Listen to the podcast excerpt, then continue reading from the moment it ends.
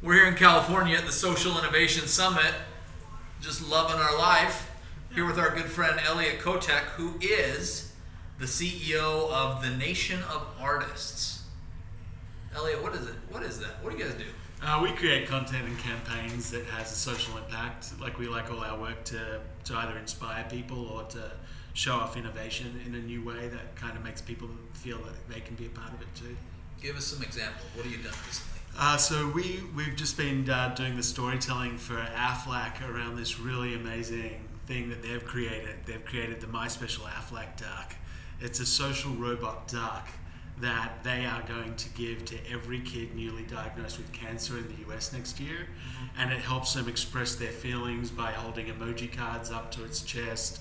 You can do medical play by putting a chemo port on its chest and it lends itself to the duck then breathing really calmly. And it has a vibrational speaker in it, so it gives off these soft heartbeats that calms the kid as well.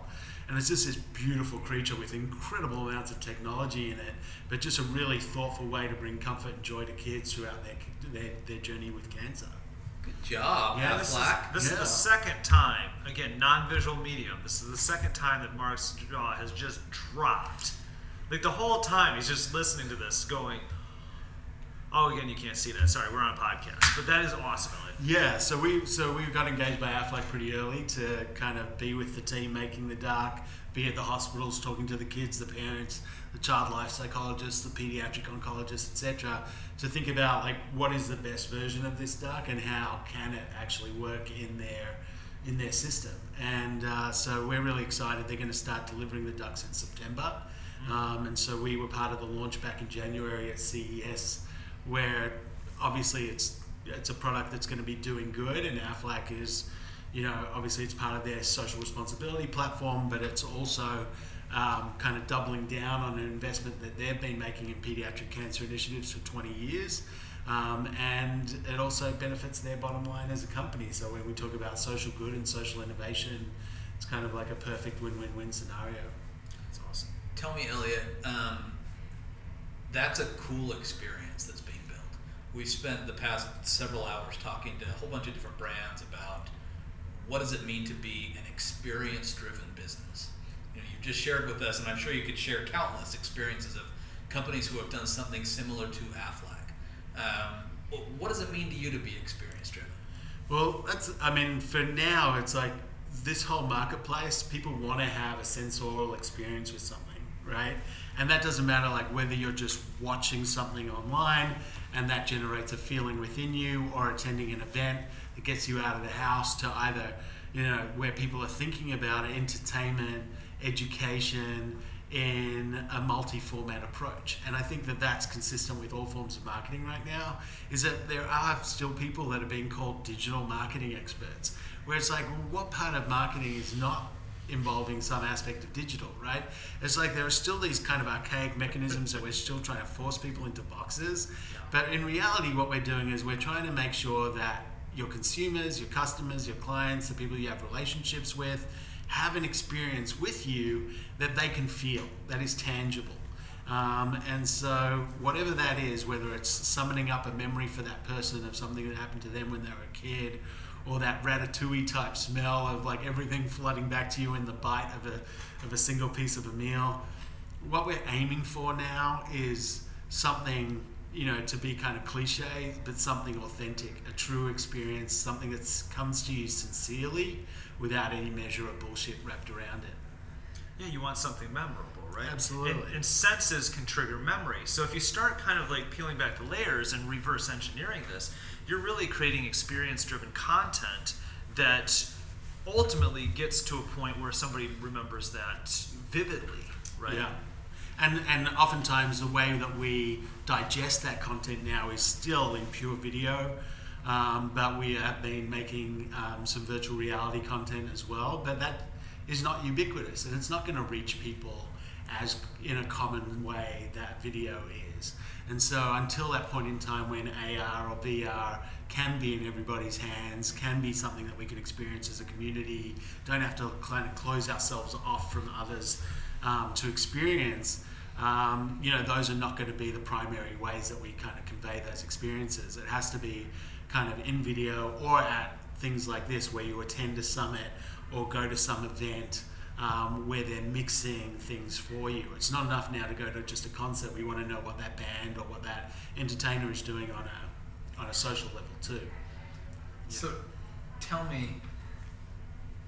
I, I think it's so interesting to think about all the different formats or types or uh, different ways that you could create experiences. So you talked very astutely earlier about about the idea of digital marketers. Well, most things you do today have some kind of digital component.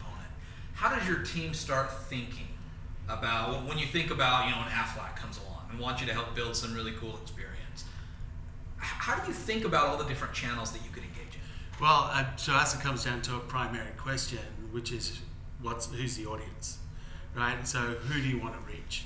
Because like we've been working with Qualcomm, we've been working with Accenture, we've been working with the California Almond Board. Uh, we've been working with all these kind of different companies and, and some governmental institutions as well. And sometimes, like let's say you're a Boeing, right? You're a big airline manufacturer. We don't know when we take a Delta Southwest American Airlines flight, we don't know what kind of plane we're getting on in the main unless we're really particular about our seating, right? We really don't know that. And so if Boeing's customer is not me, it's not the casual traveler, it's not the business traveler, it's the airline. So how many airlines are there in the world? 50? I don't know, right? There could be hundreds. It could be, but like let's say they've got 10, 20 customers that make up the bulk of their purchase orders. So if they're trying to get a message across and they want to create some content, really the key people that they're trying to meet are those acquisitions people, are those buyers at those 20 companies. So why not make something super personal for those 20 people? And that might be your only audience. Or do you appeal to consumers more broadly so that they have this glorified notion of what Boeing is, so they demand that their airline that they prefer to take stocks Boeing planes? Right, that Right. indirect approach. But yeah, the, the first approach you're talking about then would you know possibly lend itself better to VR, right? If you're having a one-on-one experience, because interesting enough about VR and AR is there's a difference of one letter, but uh, AR is more communal. There's a lot of things you can do in, in an experiential space with it. VR is a very isolated experience, Yeah. right? Totally. So um, you know, it's almost like the reason 3D TV didn't take off is like well, if I want to have six people over, I know I have two 3D glasses. Like four of them are going to sit in the corner and just eat snacks. Yeah. Yeah. And the difference in experience wasn't so great that Right. That warranted had that investment. that. Right. And that's that's an interesting thing. That's an interesting thing for about creating content for people too. Is your experience-driven content has to be different enough that it's going to get people to stop and actually pay attention to that because there's a lot of creative stuff out there. Yeah. So when you're when you're thinking through this, you know, are you being cognizant of and, and studious of all the other things that have come out that are similar and just trying to make sure that you've positioned whatever you're doing really effectively?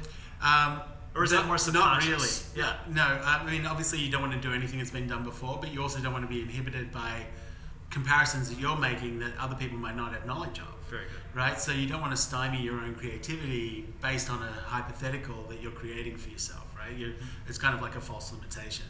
But um, but what you do is you definitely have to know what format is this going to be presented in, um, because if it is, um, and we talk about channels, right? So if it comes down a pipeline that is Facebook, then you have to grab people within that half a minute, that first half a minute, even if it is a four minute piece. Um, you have to change the way you create that piece of content in order to make people stay, either to get enough of the story that they know it or to stay a whole way through. Whereas if you're creating something that you know is going to be shown at a summit, you know that the bums are in seats anyway, and so they're going to be locked in there for 20 minutes. So you taking four minutes feels like no time at all to those people in that room. So you can kind of create, you can take them on whatever story path you want to take them on because you have them controlled in that environment. So definitely you have to know what pipes you're going to be playing down, um, and you have to know who that audience is, like where they come from, what kind of social demographic. Um, and maybe you create a few different types of content, not repurpose the same type of content for everybody, but actually create um, innately driven content for each um, for each outlet. tell me, Elliot, you, you- mentioned personalization just a minute ago, uh, kind of personalizing the experience. The idea of how you scale that becomes a real issue if you're Aflac versus Boeing. You look at, you know, okay, well, you know, let's take the example we shared that maybe it's 10 to 20 cus- people, buyers that Boeing's really interested in. Uh, Aflac is, is a consumer-like business. Yeah. How do you, how do you how do you deliver on, on that kind of personalization scale? Yeah, well, sometimes it depends on your ability to create things for different platforms. So you know you're going to just continually reach more people all the time to the point at which, uh, and then you might also have the benefit of a paid strategy. So in addition, but the cool thing about this duck is that it was so novel. It is so novel that when we released it, the release strategy was okay. Let's show it off as a piece of technology first, and get buy-in from the people who would otherwise criticize it. And so when they launched it at CES, the Consumer Electronics Show in Vegas in January, because it was so different to the flat screen, curved screen, 3D, VR, whatever apparatus, these Right. other pieces of technology that didn't have that human connection that this duck had and were for sale when this duck is not. Um, there was enough distinctive characteristics and a knowledge that there was enough press at that event globally that you could drive quite a significant return on your investment from a PR perspective. So I did a project a few years ago that I had thought would probably be my signature piece. Uh, you know, won a ton of awards, had a billion media impressions over the course of 12 months. It was about a, a kid in the Sudan who got a 3D printed limb that enabled him to feed himself for the first time in a couple of years. And I was like, how do you top that, right? But this project struck a chord where, yes, it was the only thing really not for sale at CES. It's going to be given away for free. The technology is such that once you start looking under the hood of what this thing is, you just get more and more impressed because it's all wrapped in this kind of really consumer friendly stuffed duck. And you literally right? can't buy it. and you can't you can't buy it. It will be given to for free to every kid diagnosed with that cancer next year, right? So so it generated so much heat. It had 2.2 billion media impressions in four days. More than 800 articles were written about the thing in its first couple of weeks, based out of that out of CES. Um, and it was just one of those things that resonated both with the refine, like, or, or all across the platform, right? You had Refinery 29 and HuffPo, um, and things that are kind of lifestyle friendly. You had the Mashables, the Engadgets, the Tech Crunches, the Wired magazines covering it from a technical perspective, and then you had classic publications like Reuters and AP and the New York Times all talking about it as well, and Time Magazine. So it was just kind of a win. You know, like we talk about things that just hit the right note. And that's not me doing that. That's a team. That's Carol Cone on Purpose, who runs a Purpose Collaborative um, that she launched actually at Social Innovation Summit two years ago. Um, that's a PR team. Um, that's a social media team. That's Aflac's marketing and PR team internally, as well as their social responsibility and corporate good team. Um, and so it really took a lot of angles of both traditional old school PR of hitting the phones as well as kind of putting things out on the on the internet and seeing what landed. But I mean it was really like one of those projects that is completely consumer open. Whereas like the stuff we were doing in VR for Accenture, for example, they have 400,000 employees globally. So you don't need to reach outside of their internal workforce to have a massive core audience for that piece of content. And they can, again, direct people to watch something as part of their daily experience at work. And people will take time out because it's, it's something that they're getting to do at work instead of, you know, crunch numbers or solve problems or create strategies. That's so interesting. Elliot, if if I put the words experience maker in front of you, what does it mean to you to become, or, or, or for a company, better said, or an individual to be an experience maker? Yeah, I don't think we create experiences in the same way that um, people do at like museums or lobbies for, you know, there are some .orgs that have incredible lobby experiences where maybe you stand in front of a portal that connects with some office somewhere else in the world and you can stand in front of someone else. We, we generally don't do that, but what we do is we craft the storytelling and identify who the beneficiaries of those innovations are. or the beneficiaries of those stories are. And so, what we're really doing is not so much trying to create a lens where we're trying to create a massive experience. We're trying to almost create a micro experience where you have a human connection with something. And so, really, what it is is it's just can I pull a thread between your heart or head and some object you're watching or some person you're listening to?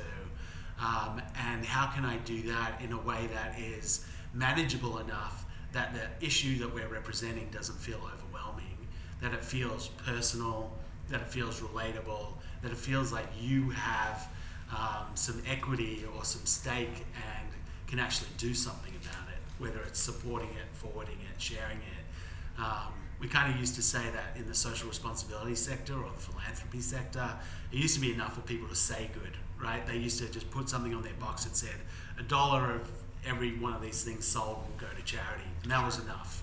Then it was do good, right? We wanted, so, sorry, it went from say good to show good, and we we started seeing photos of where those dollars went.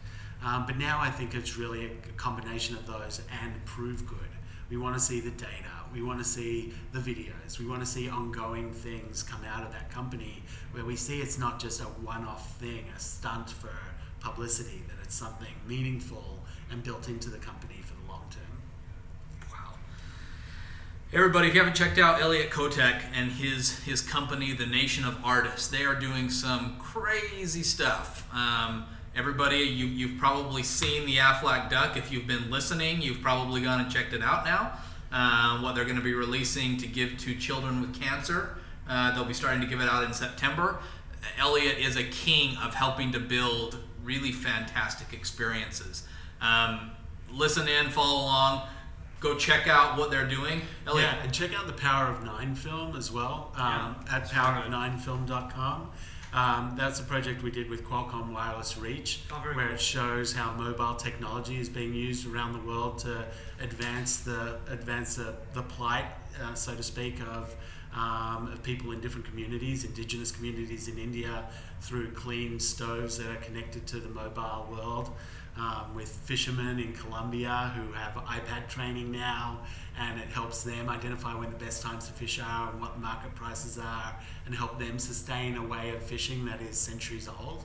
Um, and it also shows uh, stuff that's happening in the Philippines where convenience stores that run out of people's houses predominantly are being linked through mobile payment systems and other things where and insurance uh, through mobile as well where these stores can get back and up and running in the case of a natural disaster really quickly and help those communities like rebuild very quickly so yeah check out power of nine film it's a really uh, kind of good snapshot of how technology can be used for its best purpose which is helping humanity even more reasons to listen to this entire episode because Elliot keeps dropping knowledge on us. Thanks for joining us today, Elliot. cheers mate appreciate it Super easy.